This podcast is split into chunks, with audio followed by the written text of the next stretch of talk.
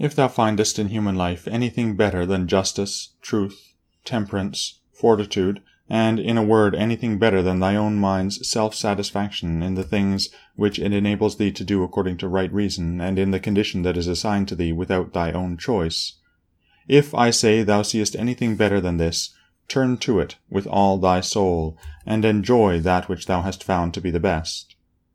But if nothing appears to be better than the deity which is planted in thee, which has subjected to itself all thy appetites, and carefully examines all the impressions, and, as Socrates said, has detached itself from the persuasions of sense, and has submitted itself to the gods, and cares for mankind,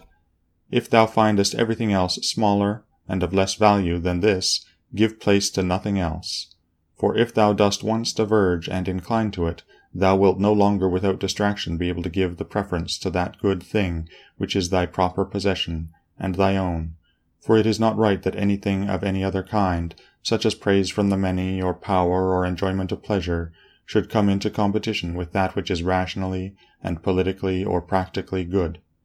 All these things, even though they may seem to adapt themselves to the better things in a small degree, obtain the superiority all at once, and carry us away. But do thou, I say, simply and freely choose the better, and hold to it. But that which is useful is the better. Well then, if it is useful to thee as a rational being, keep to it, but if it is only useful to thee as an animal, say so, and maintain thy judgment without arrogance. Only take care that thou makest the inquiry by a sure method.